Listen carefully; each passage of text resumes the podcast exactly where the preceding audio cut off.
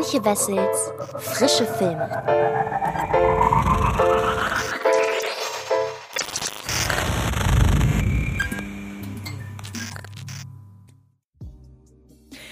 Hallo liebe Freds und herzlich willkommen zur letzten Ausgabe von Frische Filme hier bei Fred Carpet in einem etwas anderen Set, denn als wäre das Jahr nicht schon furchtbar genug gewesen, hat auf die letzten Meter mein Mikrofon den Geist aufgegeben und die Alternative wäre gewesen, gar keinen Ton zu haben. Und da dachte ich mir, Nehmen wir als Alternative doch einfach diesen nicht ganz so hübschen Aufbau, aber ich hoffe, ihr könnt es verschmerzen, denn letzten Endes geht es ja vor allem darum, dass ich euch ein wenig erzähle, was denn in diesem Jahr so meine Top- und Flop-Kandidaten 2021 waren.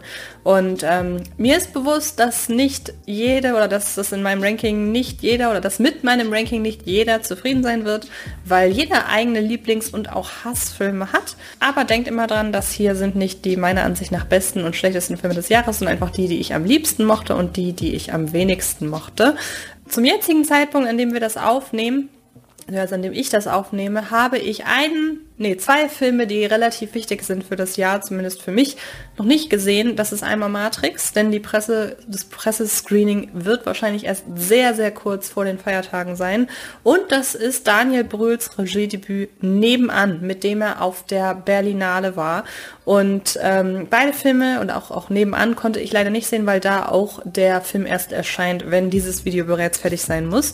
Deshalb konnte ich die beiden Filme nicht berücksichtigen. Spider-Man No Way Home Home habe ich bereits gesehen. Er ist leider nicht in meinen Tops vertreten, aber ich rede im aktuellen Frische Filme Podcast darüber. Also hört da gerne aufmerksam zu, was ich denn über den Film zu sagen habe.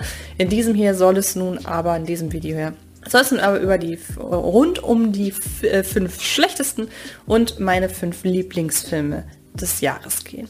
Und ich würde sagen, reden wir gar nicht weiter um den heißen Brei herum, sondern beginnen mit dem Kandidaten auf Platz 5 meiner Flop-Filme des Jahres. Und das ist das Regiedebüt von der Musikerin Sia. Hallo, ich... Ich ähm, weiß nicht, was ich machen soll. Music, hier ist dein Freund Ebo. Ich wohne nebenan. Kannst du hier einziehen? Weißt du, sie kann alles verstehen, was du zu ihr sagst. Und wenn du glücklich bist, drückst du da drauf. Ich bin traurig. Sehr witzig, du Rabaukin. Sie sieht die Welt auf eine komplett andere Art und Weise als wir. Wir feiern gleich eine Poolparty. Ich bin glücklich.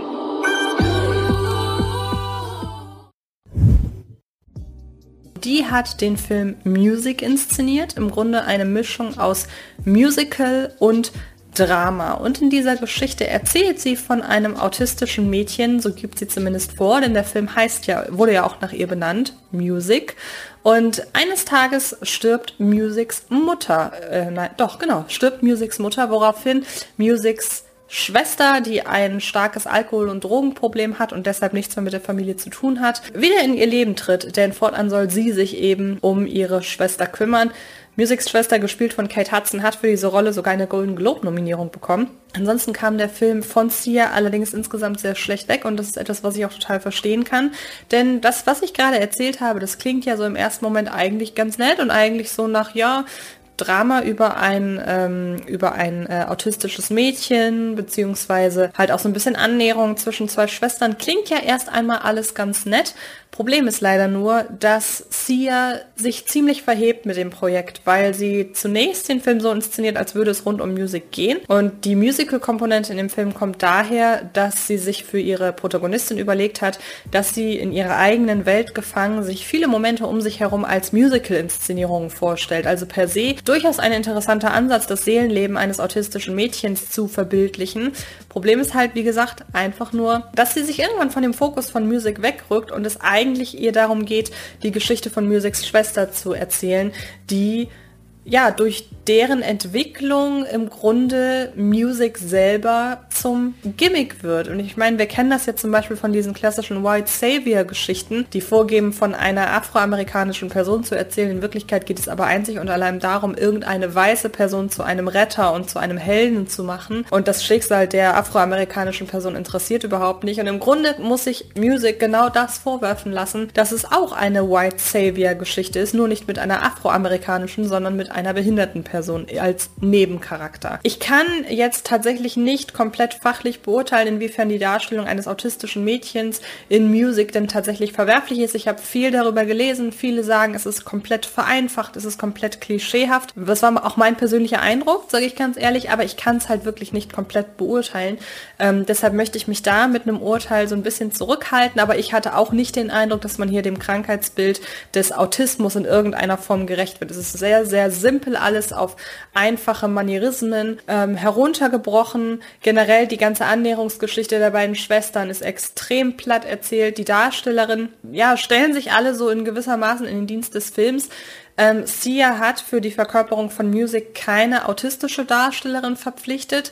Ich möchte mich überhaupt nicht auf die Diskussion einlassen, ob man das muss oder ob Schauspielerei reicht, um sagen zu können, ich habe zwar, bin zwar nicht autistisch, aber ich spiele eine autistische Person, da ist man ja komplett unterschiedlicher Meinung und ich möchte mich auf gar keinen Fall in dieses Wespennest sitzen. Ich weiß nur, dass diesem Film diese Diskussion auch anhängt. Also der hat generell überhaupt nicht wirklich für ähm, positive Schlagzeilen gesorgt. Hinzu kommt noch die Musical-Inszenierung, die sind zwar eigentlich ganz okay, aber irgendwann begeben sie sich raus aus der innerfilmischen Logik. Das heißt, eigentlich sind die Film, äh, sind die Musical-Sequenzen dazu da, zu zeigen, was Music in ihrem Kopf um sich herum sieht, aber irgendwann spielen sich diese Musical-Sequenzen auch außerhalb von Musics Wahrnehmung ab und da merkt man dann irgendwie, wusste sie ja da selber nicht so ganz, was sie mit ihrem eigenen Konzept vorhat. Und es war einfach insgesamt ein sehr unangenehmer Film, um ihn sich anzuschauen. Und deshalb Music bei mir auf meinen Flop-Filmen auf Platz 5. Guten Abend, Ladies und Gentlemen. Jungs und Mädchen. Wie Sie sehen, haben wir das Flugzeug in unserer Gewalt. Es geht uns dabei einzig und allein um Geld. Bekommen wir das, sind Sie frei. Es wird alles gut versprochen. Wir wollen, dass unsere kleine Mission reibungslos verläuft. Gelingt es nicht? Naja, können Sie sich vorstellen, was passiert. Du musst dich um meinen Sohn kümmern. Ich verspreche es. Kommen wir nun zu Platz 4 und da haben wir eine Netflix-Produktion. Denn generell war ja 2021 auch wieder ein Jahr der oft verschobenen Kinostarts und der zeitweise geschlossenen Lichtspielhäuser. Das heißt, Netflix, Amazon Prime, Apple Plus und Co. haben da ordentlich dafür gesorgt, dass man trotzdem jede Woche neue Filme hatte, um sie sich anzuschauen. Das heißt, auch in meinen Tops werden einige ähm, Streaming-Titel vorhanden sein und ähm, generell, ich werde Ende des Jahres noch meine Top 30 und meine Flop 10, glaube ich, veröffentlichen.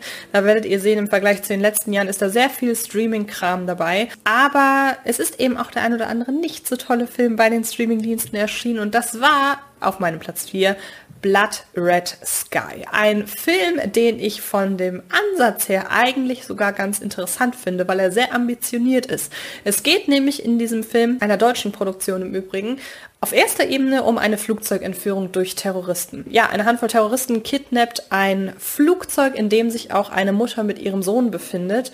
Und während die realisiert, okay, wir befinden uns hier gerade eben in den Händen von Entführern, die halt zu allem Möglichen zu, äh, bereit zu sein scheinen, um ihren Willen durchzusetzen, kristallisiert sich nach und nach heraus, dass die Mutter der beiden ein Vampir ist, beziehungsweise eine Vampirin. Und äh, dass es nicht die beste Idee ist, ein Flugzeug zu kidnappen, in dem sich eine Blutsaugerin an Bord befindet. Ich finde, in dem Moment, an dem Netflix schon den Fehler gemacht hat, diese, diesen Genre-Clash auch als solchen zu bewerben, hat Netflix schon den ersten großen Fehler begangen. Denn stellt euch mal vor, dieser Film wäre beworben worden als Flugzeugentführungsdrama, Schrägstrich Thriller, und dann wäre daraus plötzlich ein Vampir-Horrorfilm geworden. Klar, ist immer ein Risiko, das so zu machen, ist mir bewusst, aber in diesem Fall hätte ich auf jeden Fall schon mal wirklich gefeiert, weil das wirklich so ein Wow-Moment gewesen wäre. Also per se ist Blood Red Sky zum Beispiel ein sehr, sehr guter Sneak-Film, weil er einen die ersten 20 bis 30 Minuten im Umklaren darüber lässt, worum es eigentlich geht. Aber mal abgesehen davon, dass selbst wenn das im Vorfeld da der Überraschungseffekt äh, gewesen wäre, das bedeutet ja noch lange nicht, dass es trotzdem ein guter Film ist. Und dadurch, dass es eben zwei so komplett unterschiedliche Genre- und Erzähl- und Inszenierungseinflüsse sind, hat man die ganze Zeit das Gefühl, hier prallen zwei Welten aufeinander, die überhaupt nicht zusammenpassen. Man gibt sich dann auch noch Mühe, der Vampirin durch Flashbacks und so seichte Anschü äh, so, ja, so seichte Einblicke in die Seele so ein halbwegs rundes Profil zu geben. Funktioniert auch nicht so richtig, weil man einfach überhaupt nicht ausspielt, dass diese Figur total zwiegespalten ist. Sie ist eine Blutsaugerin, will es aber auch eigentlich nicht sein, will wiederum dann ihren Sohn beschützen und äh, dafür ihre ja geheim gehaltene Vampiridentität halt ähm, doch plötzlich nicht mehr geheim halten. Dieses innere Abwägen, ob sie nun was, was für ihren Sohn das Beste ist. Es sind eigentlich alles so viele interessante Facetten und gerade der Sohn spielt das wirklich richtig gut. Aber es äh, kommt nie dazu, dass Blood Red Sky diese emotionalen Stärken ausspielt. Denn es gibt irgendwann den Moment, wenn sich äh, gezeigt hat, okay, wir haben hier Terrorfilm auf der einen Seite, Terroristendrama auf der einen Seite und Vampirfilm auf der anderen Seite und irgendwann clasht das, dann haben wir eigentlich nur noch in äh, schlechten Bildern eingefangenes und mit einer entsetzlichen Tonspur versehenes Gekröse, das auch ähm, nach einer Zeit überhaupt keinen Spaß mehr macht. Man hört die ganze Zeit immer nur so äh, und kreischen und sapschen und ähm, es ist wirklich nicht gut gefilmt. Es ist alles so im Halbdunkeln, dass man kaum was erkennt. Es ist komplett zerschnitten. Die Kamera ist teilweise viel zu nah am Geschehen. Es ist einfach kein Film, der in irgendeiner Form Spaß macht, ihn sich anzugucken. Und damit meine ich jetzt nicht Spaß im positiven Sinne, sondern man kann ja auch Spaß an Dingen haben, die vielleicht nicht so tolle äh, Geschichten, nicht so aufbauende Geschichten erzählen. Ihr wisst, was ich meine. Der Film ist nicht entertaining, sondern der Film ist in erster Linie einfach eine Geduldsprobe und eine Qual. Und das finde ich super schade. Effekte finde ich allesamt auch nicht so prickelnd. Irgendwie hat sich bei dem Projekt keiner so richtig mit Ruhm begossen und ich finde es im Anbetracht der Prämisse doch ist es fast schon ein Kunstwerk, da sowas am Ende draus zu machen. Deshalb leider für mich Blood Red Sky auf meinem Platz 4 der schlechtesten Filme 2021. Falcon Main hier, Bravo Team, hören ihr mich? Da zieht ein Sturm auf, fordern sofort Unterstützung. Captain. Was gefunden? Es ist definitiv das Bravo-Team, aber die Spuren verlieren sich hier. Die verschwinden nicht einfach so. Wo kommt denn das so plötzlich her? Zurück ins Fahrzeug! Kommt immer näher!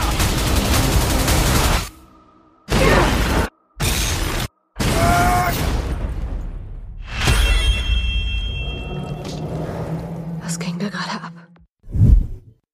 Der nächste Film wiederum kam dann aber sehr wohl ins Kino und sollte Anfang des Jahres auch so ein bisschen die Lichtspielhäuser wieder attraktiv machen für die Zuschauerinnen und Zuschauer. Der richtig große Wurf wurde der Film dann aber nicht und ich kann mir auch total erklären, warum. Weil er letzten Endes ja auch auf eine sehr, sehr kleine Zielgruppe zugeschnitten ist, die dem Film vielleicht seine eklatanten Schwächen noch in irgendeiner Form verzeihen kann, aber auch auf der Ebene hat man nicht so viel Gutes gelesen und gehört. Ich rede von der Monster Hunter Verfilmung von Paul W.S. Anderson, der wieder einmal seine Lebensgefährtin als, ja, Kämpferin wie schon in Resident Evil inszeniert, die hier halt eben auf Basis der gleichnamigen Monster Hunter Computerspiele oder Videospiele, ich sage immer noch Computerspiele, es tut mir leid, ähm, werden wahrscheinlich die Gamer unter euch und Gamerinnen sich kaputt drüber lachen. Aber ihr wisst, die Games, ne? Darauf basiert äh, der Monster Hunter Film. Und es ist eigentlich, wenn man mal davon absieht, dass es natürlich eine durchaus komplexe Weltenbildung ähm, gibt im Laufe der Teile, dann ist die Prämisse natürlich eigentlich relativ simpel, denn wir folgen sowohl in den Spielen als auch hier im Film ja einer Person, die einfach es gegen äh, überdimensional große Monster aufnimmt und versucht denen eben den Chaos zu machen. Hier gespielt von Mila Jovovich und sie lernt im Laufe des Films auch noch eine weitere Figur kennen, mit der sie sich einige sehr unangenehm peinliche Scharmützel liefert auf Dialogebene und generell der Versuch da irgendwie Wortwitz zu kreieren, der geht immer in die Hose. Vor allem aber ist dieser ganze Film ein unfassbar liebloses Unterfangen. Denn man kann Paul W.S. Anderson gerade im Hinblick auf seine Resident Evil Filme viel vorwerfen. Sie haben zumindest noch einigermaßen auf sehr billige und sehr platte Weise irgendwie das geschafft, eine Art Atmosphäre zu kreieren, die im Laufe der Filme halt zumindest einigermaßen konstant geblieben ist. Und hier in Monster Hunter bemüht er sich gar nicht mehr um irgendwie das Schaffen und Kreieren von Stimmung und eben Atmosphäre. Wir sehen ihn einfach, wir sehen einfach, wie er vor total banalem Wüstenhintergrund, der auch jetzt überhaupt nicht irgendwie spannend in Szene gesetzt wird. Ich meine, denken wir mal sowas an wie, denken wir mal an sowas zum Beispiel wie Mad Max Fury Road, wie geil man einfach Wüste inszenieren kann. Und da ist der Film ja nun längst nicht der einzige. Nehmen wir aus diesem Jahr Dune.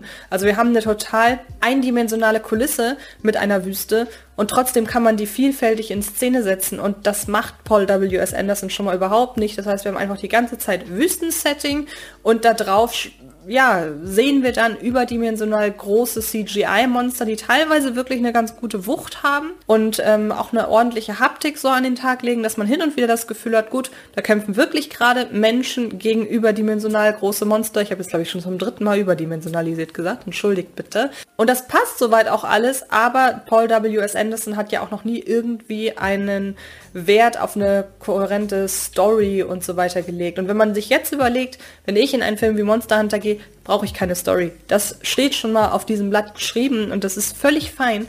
Aber dann muss er halt das, was man bekommt, nämlich den Krawall und die Action und die Performances, dann muss er das Ganze so aufziehen, dass eben jene Story auch egal ist. Und das ist in Monster Hunter eben nicht so, weil er zwischendurch immer wieder ankündigt, er möchte eigentlich eine Chemie zwischen Mila Jovovich und ihrem Sidekick haben, die aber nicht existiert. Er kündigt in den letzten fünf Minuten an, dass da irgendwie noch eine Welt ist, die er aufbauen will, wo er aber überhaupt nichts draus macht. Die Kämpfe, für die man eigentlich ins Kino geht, die sehen wahnsinnig unästhetisch aus, weil sie komplett zerschnitten sind, weil die Kamerafahrt furchtbar hektisch, die Kamerafahrten furchtbar hektisch ist, weil er lieber viel zu nah rangeht, als das Ganze mal so auf sich wirken zu lassen. Und man hätte halt aus den riesengroßen Monster und den kleinen Menschen das einfach auch auf visueller Ebene so schön ausspielen können optisch, dass man sich fragt, warum setzt denn Paul W.S. Anderson einfach nur auf Quantität, einfach auf Qualität? Denn man sieht ja generell die Qualität der Effekte hätte es zugelassen, dass er eben wirklich einfach nur so ein wirklich hochwertiges Krawallspektakel abliefert. Und da brauche ich dann auch keine Story für und gar nichts.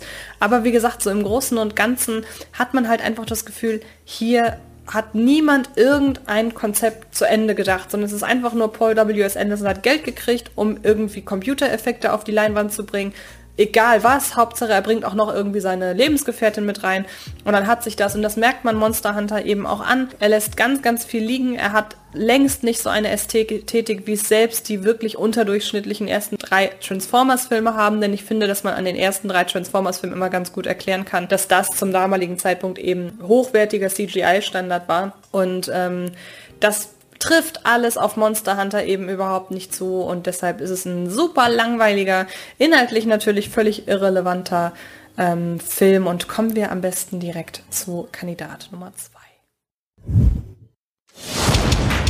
Willkommen zu den Body Games, Baby! 20 Jahre lang haben meine Freunde und ich das Ventil voll aufgedreht. Wir haben erobert. Gewonnen. Wurden zum King gekrönt. Der Gewinner kassiert 100.000 in Bar. Okay, Jungs, los geht's! Es ist ein riesiger Hindernislauf mit Wassermelonen, Bubbleballs, Geländerädern, Bierbongs, fiesen Zitterhallen. Um, was, was ist das? Fragt nicht. Seid ihr bereit? Auf dem Silberplatz findet sich eine Komödie und meiner Ansicht nach eine der furchtbarsten Komödien der letzten Jahre, nämlich Buddy Games. Handlung ist super simpel zusammenzufassen. Es geht um ein paar Freunde, die sich seit Schul- oder seit Kindheitstagen kennen, die sich einmal im Jahr wieder treffen, um die sogenannten Buddy Games zu veranstalten. Und auf diesen Buddy Games besaufen sich diese Kumpels und ja, geben sich dann so eine Art Jackass-inspiriertem Parcours hin mit, alli, mit allen möglichen Aufgaben, eben jene Buddy Games. Und damit ist die Handlung dieses Films auch schon wirklich komplett auserzählt und ich kann einfach nur zu Buddy Games sagen, es ist einfach ein ganz, ganz furchtbarer Film. Wir müssen uns überlegen, wir haben halt eben eine Komödie mit verschiedenen Männerfiguren, die ja, eine Freundesgruppe sein sollen, aber das ist die ganze Zeit im Film nur Behauptung. Nehmen wir zum Beispiel mal den artverwandten Catch Me, der sich ebenfalls darum dreht, dass eine Gruppe von Männerfreunden, die sich schon seit Jugendtagen kennen, dass die sich eben auch einmal im Jahr treffen und dann halt zusammen Fangen spielen. Diesem Film, der wirklich ganz, ganz toll ist, den wenig Leute kennen, der ist momentan bei Netflix abrufbar, unter anderem mit John Hamm und Jeremy Renner in den Hauptrollen. Dieser Film zeigt uns die Freundschaft dieser Jungen und die ist absolut, äh, dieser Männer, die ist absolut authentisch. Ich glaube zu jedem Zeitpunkt, dass diese Männer seit Jahren miteinander befreundet sind. In Buddy Games habe ich das überhaupt nicht. In Buddy Games sehe ich einfach ein paar komplett einfallslose, eindimensionale und wirklich unausstehliche und ätzende Charaktere, denen ich eineinhalb Stunden lang dabei folgen soll, wie sie sich gegenseitig anschreien, wie sie sich beleidigen, wie sie sich, keine Ahnung, mit irgendwelchen dem Fäkalhumor hergeben und so weiter. Es ist unfassbar platt. Es ist den, von den Gags her, vom Gag-Niveau her, ist es zeitweise irgendwo zwischen homophob, sexistisch und einfach unfassbar banal und trivial und albern, aber nochmal drei Stufen unter Adam Sandler und Co. Und wie gesagt, dieser Film ist einfach so unfassbar unsympathisch, weil diese Figuren alle so ätzend sind. Es ist nicht lustig, es ist auf eine sehr negative Art und Weise unangenehm, sich diesen Film anzugucken. Und dass jetzt ein zweiter Teil kommt, ist irgendwie spiegelt auch den Zustand des, der Welt im Jahr 2021 wieder. Ähm, ein, wie gesagt, unausstehlicher Film und ähm, da kann ich an dieser Stelle nur einmal an euch appellieren. Guckt lieber Catch Me, da seid ihr wesentlich besser bedient, habt wesentlich nettere Figuren und auch eine wirklich sympathische Handlung. Ich gebe Ihnen einen Rat. Gehen Sie nach Hause. Und zwar so schnell wie möglich. Ich sah Sie kürzlich in der Stadt. Ihr Benehmen war sehr merkwürdig. Dafür kann es nur eine Erklärung geben. Sie schloss einen Pakt mit dem Teufel.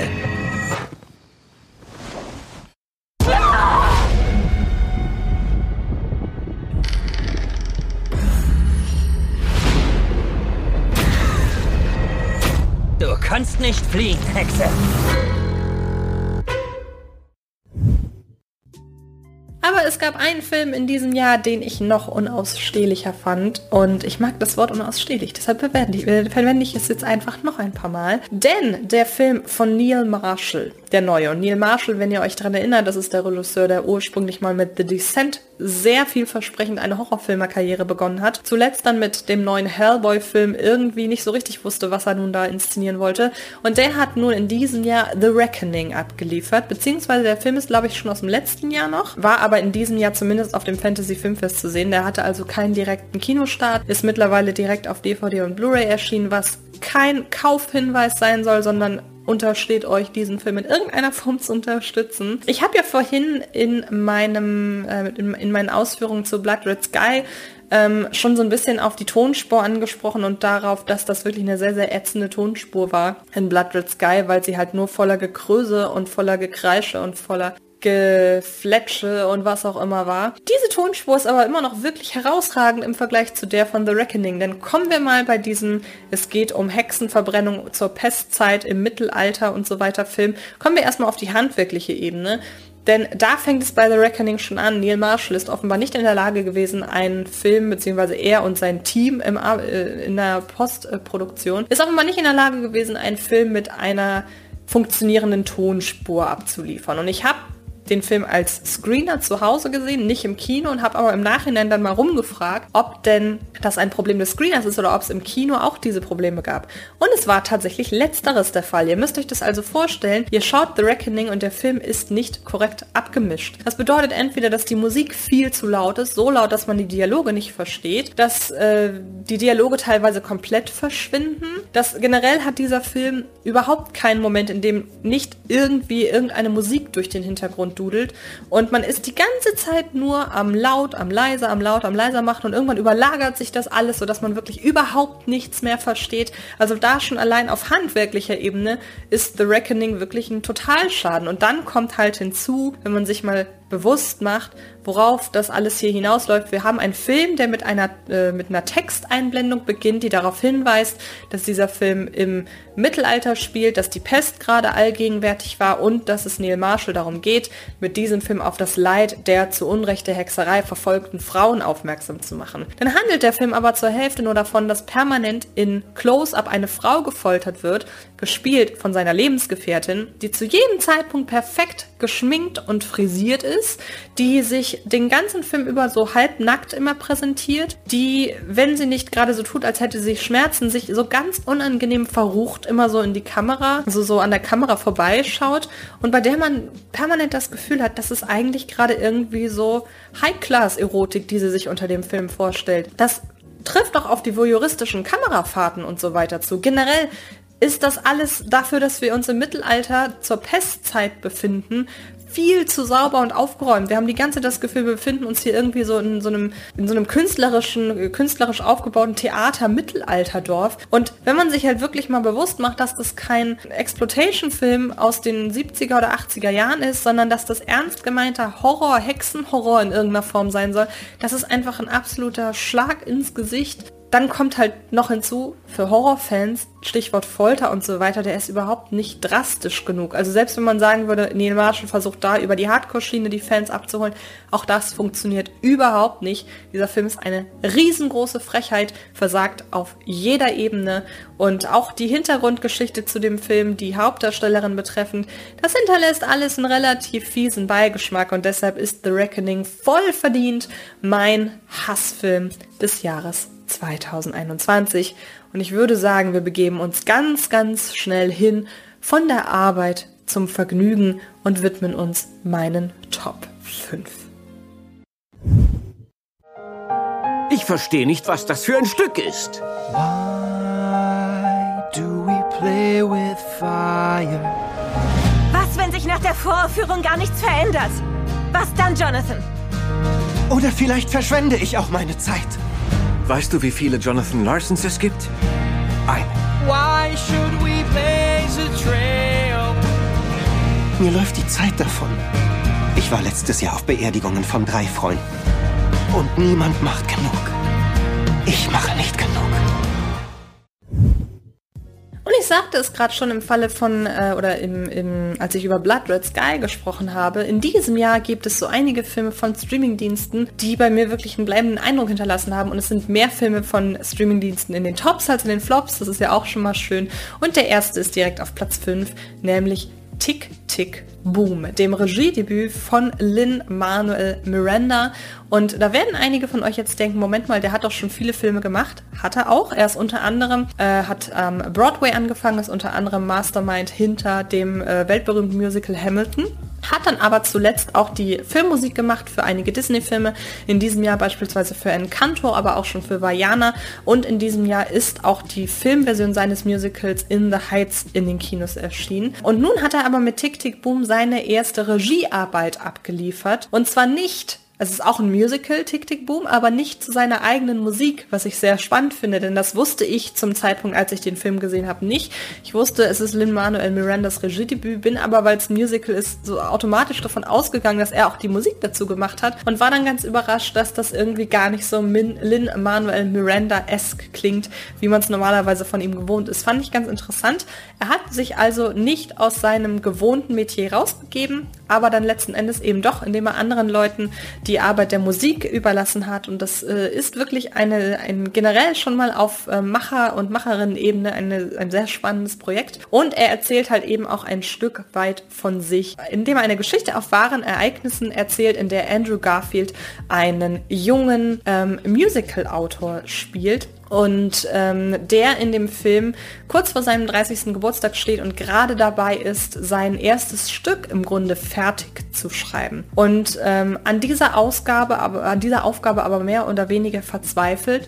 Und ähm, während des gesamten Films sind wir immer wieder in diesem Entstehungsprozess dieses Musicals, das es auch wirklich gibt, nehmen wir immer wieder daran teil und gleichzeitig zeigt uns der Film aber vor allem das Innenleben der Hauptfigur. Und ähm, das führt zum einen zu einer sehr breit gefächerten Thematik, die in Tick Tick Boom aufgedröselt wird. Wir haben das Leben eines Künstlers, beispielsweise der Druck, der auf solchen Künstlerseelen lastet.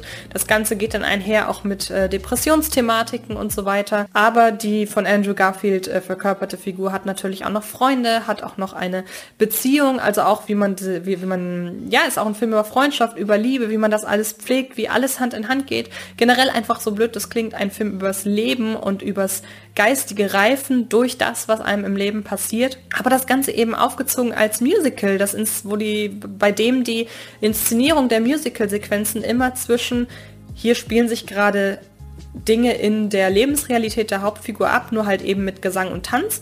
Oder wir sind sehr, sehr minimalistisch und zeigen diese Tanz- und Gesangsnummern ganz reduziert auf einer Bühne.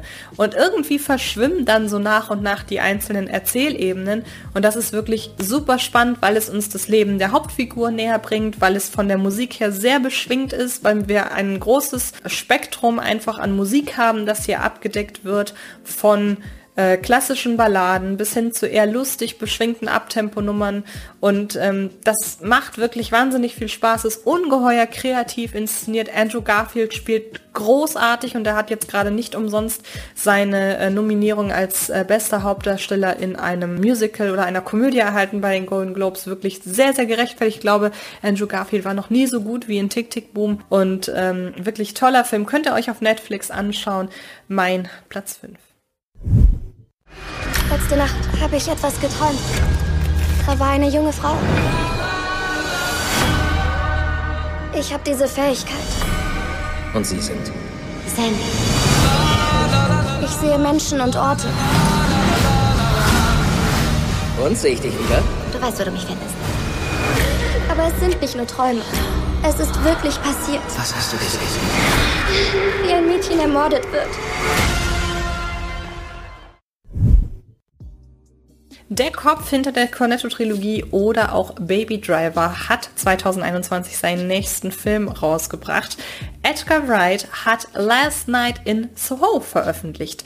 Und zu diesem Film habe ich eine sehr ausführliche Review hier bei Fred Carpet veröffentlicht. Ich habe das ja im vergangenen Jahr so gemacht, dass die Filme, die sehr groß und wichtig waren oder die mir halt sehr am Herzen lagen, dass die nochmal eine eigene Review bekommen haben. Also weshalb er nämlich auf Platz 4 ist, ist, dass er für mich, wer hätte es geahnt, einer der besten Filme des Jahres ist. Edgar Wright erzählt in diesem Film die Geschichte einer jungen von Thomason McKenzie verkörperten Modedesign-Studentin, die ein Fable für die 60er Jahre hat und die als äh, Studentin eben an eine ja, Mode-Uni in London im, äh, in, in der Gegenwart äh, kommt und ähm, hier eher eine Außenseiterin ist, aber eben ihr Ziel einer Modedesignerin eine Modedesignerin zu sein klar vor Augen hat und äh, eines Nachts stellt sie aber fest, jedes Mal, wenn sie schlafen geht, folgt sie plötzlich in ihren Träumen einer jungen Frau, gespielt von Anya Taylor-Joy, in den 60er Jahren in London. Also da, wo sie jetzt ist, in den 60er Jahren, da befindet sich Anya Taylor-Joy und sie ist gerade dabei, ein hoffnungsvolles, aufstrebendes Gesangstalent zu sein, das in den äh, Nachtclubs von London eben versucht, Fuß zu fassen und ja, Thomason Mackenzie folgt dieser Frau und muss plötzlich feststellen, huch, in den 60er Jahren war ja vielleicht doch alles gar nicht so toll und so nostalgisch und so voller Glamour, wie man sich das vorstellt. Und es ist Edgar Wright mit diesem Film wirklich gelungen, den Film, äh, den, das Publikum erst volle Kanne einzuwickeln in diesen nostalgischen Swinging 60s Look, in diese Welt, die er kreiert, in eben dieses total verklärende Nostalgiegefühl. Und dann gibt es diesen einen Moment in, im Film, in dem er seinem Publikum den Boden unter den Füßen wegreißt. Und das schafft er wirklich ganz, ganz toll. Aber Last Night in Soho war da einfach der, am, ja, der, der doppelbödigste Film, wenn man so möchte, der mit dem Ganzen, der, der das Ganze auf so eine brachiale und inszenatorisch, aber auch gleichzeitig so ätzend wunderschöne Art und Weise irgendwie aufgezogen hat. Mit zwei großartigen Hauptdarstellern, wie gesagt, Thomason McKenzie, Anya Taylor-Joy, hervorragend verkörpert, toller, tolles Design, toller Look. Es ist der am wenigsten Edgar Wrightige Edgar Wright Film, dem man seine Handschrift aber trotzdem immer noch zu jeder Zeit ansieht. Und es ist ein wirklich, es ist ein Film, den man sich wirklich mehrmals anschauen kann, weil man auch beim zweiten und dritten Mal noch äh, neue Dinge irgendwie entdeckt und der auch halt nicht nur der sich nicht nur damit zufrieden gibt, die Vergangenheit irgendwie zu entverklären, sondern der genauso gut sagt, wir müssen im Hier und Heute aufpassen, dass es uns in 50 Jahren nicht genauso ergeht. Und deshalb Last Night in Soho, toller Film, mein viertliebster Film im Jahr 2021. Als meine Kinder größer wurden, Cecilia, gib mir fünf! segnete das Wunder jedes mit einer magischen Gabe. Aha, aha. Ja klar, ich verstehe dich. Ich bin nicht so super stark wie Luisa. Die Esel sind schon wieder ausgebückt. Schon dabei. Oder so mühelos perfekt wie Senorita Perfecta Isabella. Aber Mama, ach, warum bin ich die Einzige, die keine Gabe bekommen hat? Du bist ganz genauso besonders wie jeder andere in dieser Familie. Du hast meine Hand gerade mit einer Arepa con Queso geheilt. Mein Bronzeplatz habe ich gerade im Zusammenhang mit Tick Tick Boom schon mal erwähnt. Es ist nämlich das andere Werk von Lin-Manuel Miranda, beziehungsweise eines der beiden Werke von Lin-Manuel Miranda aus dem Jahr 2021, nämlich Encanto. Der äh, jüngste Film aus dem Hause Disney und aus dem Disney Meisterwerke Kanon, das von der Familie Madrigal erzählt, einer kolumbianischen Großfamilie, die in den kolumbianischen Bergen in einem wundervoll magischen Haus lebt. Und ähm, magisch vor allem deshalb nicht nur, weil das Haus sich selber bewegt und äh, ein Eigenleben führt und musiziert und so weiter, sondern auch, weil von der Familie Madrigal jedes Familienmitglied eine eigene magische Fähigkeit hat bis auf die Hauptfigur. Ein junges Mädchen, das ohne magische Superkräfte geboren wurde und das nun aber im Laufe von Encanto versucht, irgendwie seinen Platz im Leben, vor allem aber seinen Platz in der Familie zu finden. Und abgesehen davon, dass der Film halt einfach vor Leben nur so sprüht, tolle, bunte Bilder hat, dass der wirklich einen durch diese Welt hindurch wirbelt, als, äh, ja, als wäre das wirklich so gerade so dieses der Film ist quasi ein Kolumbienurlaub auf der Leinwand, wohingegen Luca, ein weiterer großartiger äh, Film aus dem Hause Disney von diesem Jahr, ein Italienurlaub für die Leinwand war, ist Encanto quasi der Kolumbienurlaub, der Kolumbien-Sommerurlaub für das Jahr 2021 und äh, katapultiert uns mitten hinein in diese, ja, in, in diese Welt, die für uns im ersten Moment so fremd ist, aber bei der man auf der anderen Seite merkt, so diese magischen Elemente, die in Encanto vorkommen, die sind letzten Endes eigentlich, stehen sie auch nur stellvertretend für viele, viele andere Dinge, die gar nicht so zwingend was mit Magie zu tun haben. Und es geht der Hauptfigur natürlich letzten Endes nicht nur darum herauszufinden, was denn ihre magische Kraft ist, sondern eben seinen Platz im Leben zu finden. Und das muss jeder von uns, auch ohne dass die Leute um uns herum magische Fähigkeiten haben, wenn ihr versteht. Also wieder ein sehr universeller, eine sehr universelle Message, wieder mal tolle Bilder, voller Leben, großartige Musik, hin und wieder arg hektisch und so weiter. Also man hat das Gefühl, da prallt sehr, sehr viel Information auf einen auf, äh, auf einen ein. Einfach diese, diese, diese schiere Menge an an Bildern und an neuen Eindrücken, die man dann erstmal verarbeiten muss. Aber auch das Thema, das neben dieser Selbstfindungsgeschichte ebenfalls eine Rolle spielt, nämlich Familie und der Wert von Familie und dass Familie eben nicht nur Segen, sondern auch Fluch sein kann, der einen stark unter Druck setzen kann, wenn man sich der Familiengeschichte so nicht beugen will. Das sind alles Themen, die funktionieren in dieser, Kon äh, in dieser Konstellation wie in Encanto hier wirklich hervorragend. Ich finde ihn ganz, ganz toll, ist einer der besten äh, Disney-Filme jüngerer Geschichte und deshalb ist er hier völlig verdient bei mir auf Platz 3. Ein Mann, der im Viertel bekannt war, lief herum und verteilte Süßigkeiten an die Kinder. Eines Tages fanden ein paar Kinder Rasierklingen in Süßigkeiten. Die Polizei kam. Da sah ich das wahre Gesicht der Angst. Runter auf die Knie. Hände hoch, Hände hoch, Hände hoch! Sie schlugen ihn, folterten ihn, töteten ihn, ohne zu zögern. Ein paar Wochen später tauchten noch mehr Rasierklingen-Süßigkeiten auf. Er war unschuldig. Dann gibt's ihn wirklich? Candyman ist kein Er. Candyman ist der ganze verfluchte Bienenstock.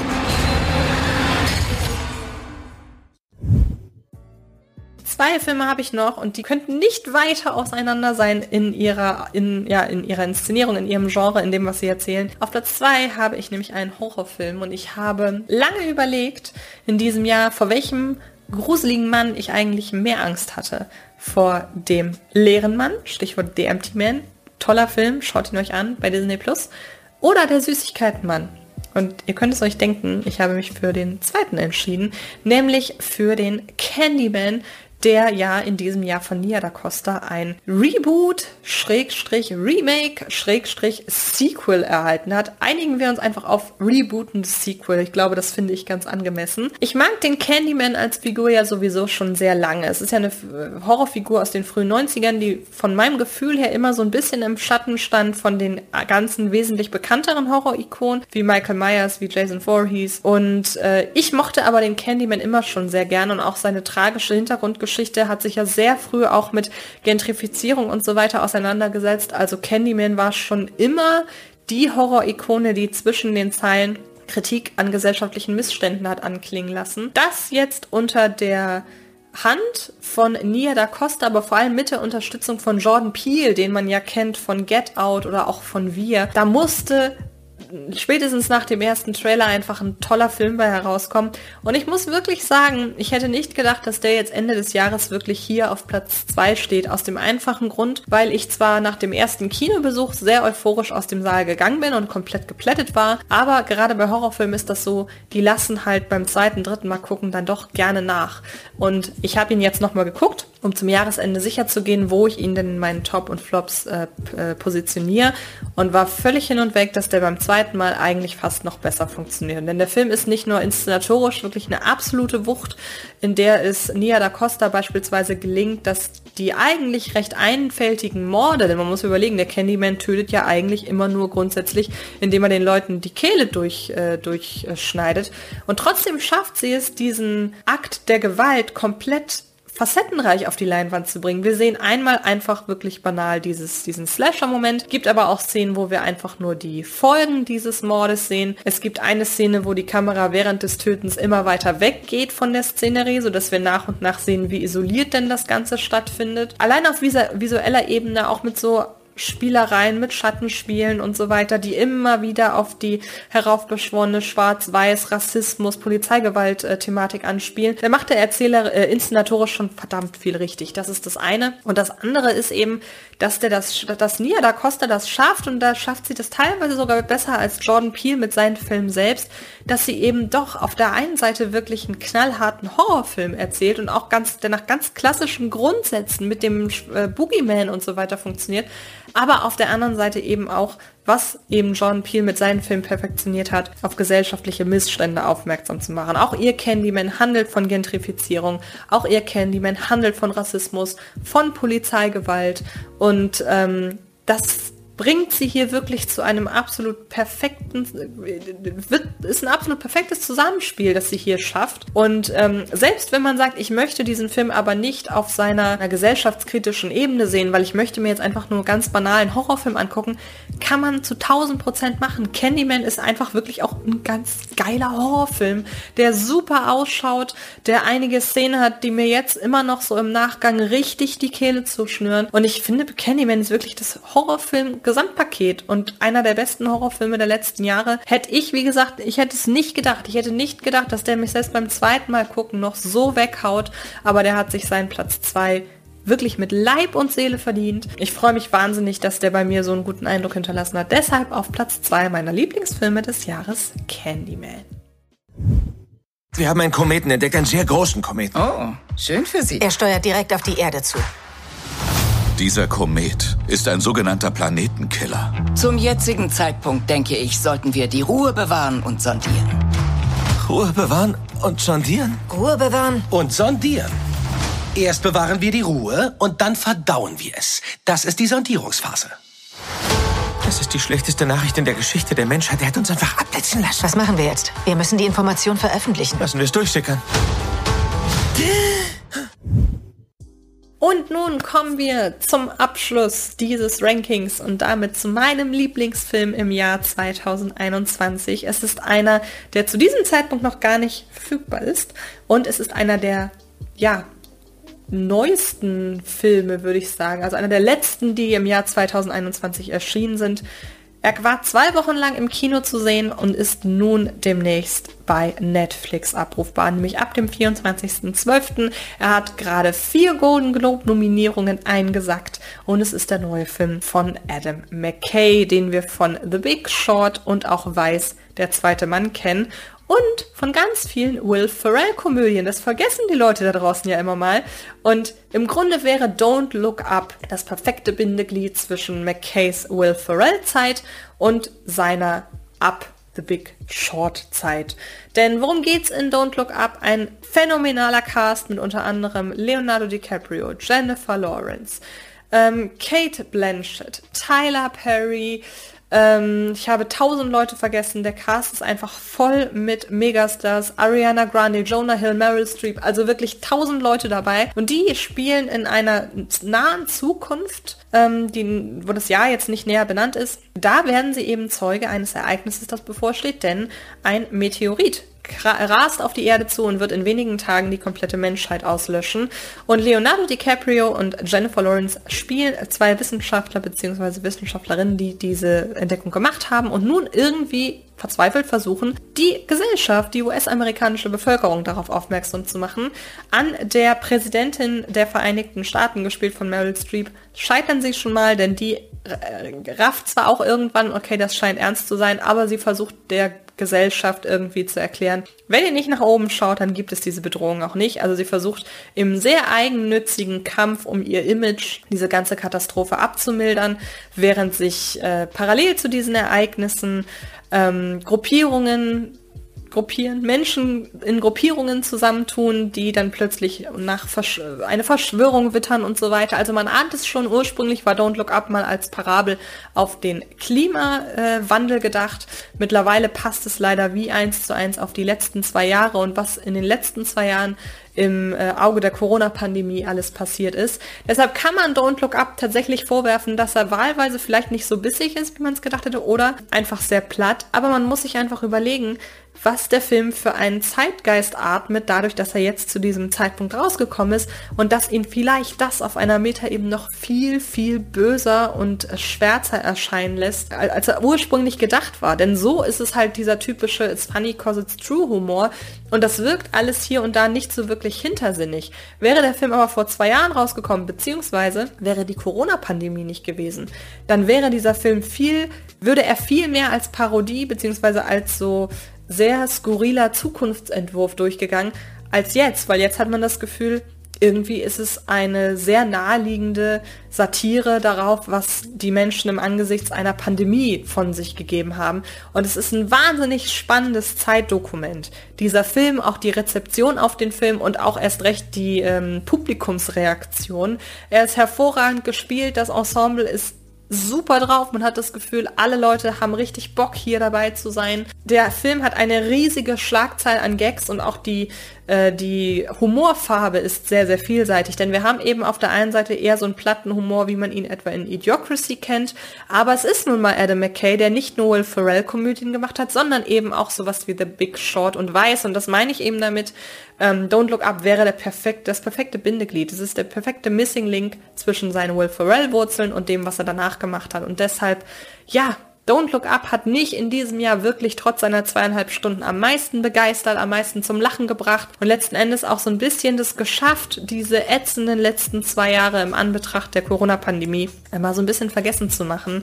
Und deshalb für mich ganz klar auf Platz 1 Don't Look Up ist nicht der anspruchsvollste Film, ist mir sehr bewusst, aber ist mein Lieblingsfilm des Jahres 2021. Und damit bin ich durch. Es klang zuletzt alles ein wenig negativ, aber tendenziell kann man ja sagen, es war gerade filmisch eigentlich dann doch ein ganz schönes Jahr 2021. Ich bedanke mich bei euch da draußen, dass ihr mir die letzten zwölf Monate die Treue gehalten habt oder wenn ihr in den letzten zwölf Monaten dazugekommen seid zu den Zuschauerinnen und Zuschauern. Ich bedanke mich für alle Leute, die da hinter den Kulissen mitgewirkt haben. Ich bedanke mich bei Matthias, bei Stefan, bei Niklas, bei Fran, bei Niki, bei Sydney natürlich, bei Mirko, ähm, ich weiß nicht, ob ich noch irgendjemanden vergessen habe. Bei Daniel, also bei allen Leuten, die irgendwie im Fred Carpet Universum mitwirken und die dafür gesorgt haben, dass wir hier zwölf Monate wirklich schönen Content für euch kreiert haben.